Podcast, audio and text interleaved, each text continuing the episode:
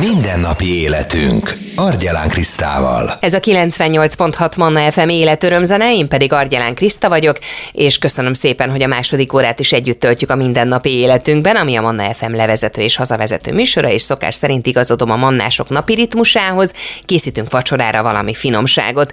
Igen, ám, de nagyon sokan vannak, akik mostanában valamilyen érzékenységgel küzdenek, most derült ki, hogy akár a tejfehérje, tejcukor vagy a glutén az, ami problémát okoz a táplálkozásban. Szeretnénk segíteni, Kohári Éva gasztroblogger, a gluténmentes ízlik Facebook csoport alapítója, éppen ezért szerdánként mindig itt van velünk, és gluténmentes finomságokat hoz nekünk. Mi van most a tarsolyodban, Éva? Szia! Igen, sziasztok!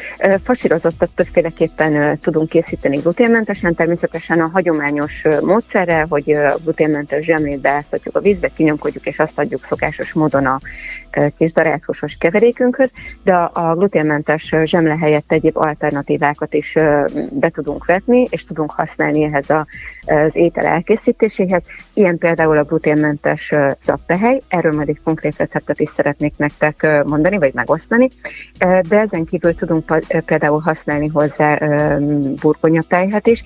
Én ezt nagyon szeretem. Hogy képzeljük el a burgonyapelyhes fasírtot? Tulajdonképpen egy, a burgonya pehelyből egy ilyen kis sűrűbb krumplipürét készíthetünk egy kevés víz hozzáadásával, és ez tökéletesen helyettesíti nekünk a pékárút de akár tudunk hozzászólni kis lisztet és simán ehhez a, a darátusos keverékhez, ugye ugyanazt az eredményt tudjuk elérni, vagy akár a burgonyapehely helyett főtt krumplit is beletehetünk a fasírozottunkba. És szerintem mindegyik verzió nagyon finom lesz. Hogyan készül a zappelyhes verzió, Éva? Akkor én most egy ilyen gluténmentes zappelyhes receptet mondok nektek. Ehhez 500 g darált húsra lesz szükség, ugye ki mit szeret, pulykahússal, marhahússal, sertéshússal, ez egyéni ízlés kérdése.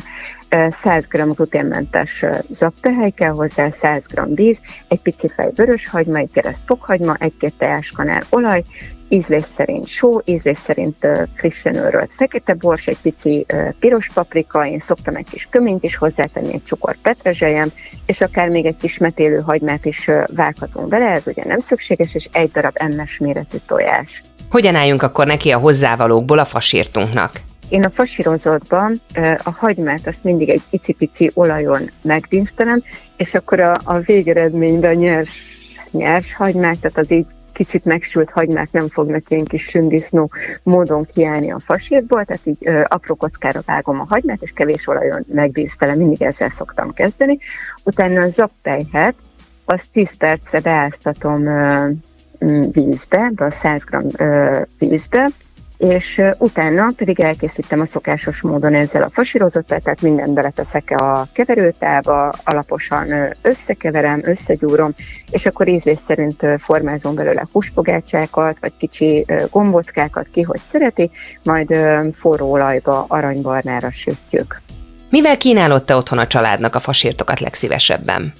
Hó, hát ugye lehet akár főzlékeket, akár petrezselymes burgonyát, akár hasábburgonyát, vagy krumplipürét, ki mivel szereti igazából. Nagyon szépen köszönöm Kohári Éva gasztroblogger, a gluténmentes ízlik Facebook csoport alapítója volt a beszélgető partnerem, és ezt a fasírt receptet is természetesen a Manna FM podcast felületére felteszem, úgyhogy ott meg lehet majd találni, akár iTunes-on, akár Spotify-on, vagy lehet a korábbi gluténmentes receptek közül is szemezgetni, mert mindegyik egytől egyik fönt van ezeken a felületeken, és még a www.mannafm.hu internetes oldalt is ajánlom, aki podcastokban nincs otthon, akkor ott simán azt kell keresni csak a menüsorban, hogy hallgassd vissza, kanapé, vagy mindennapi életünk receptek, és akkor ott meg lehet találni ezeket is majd.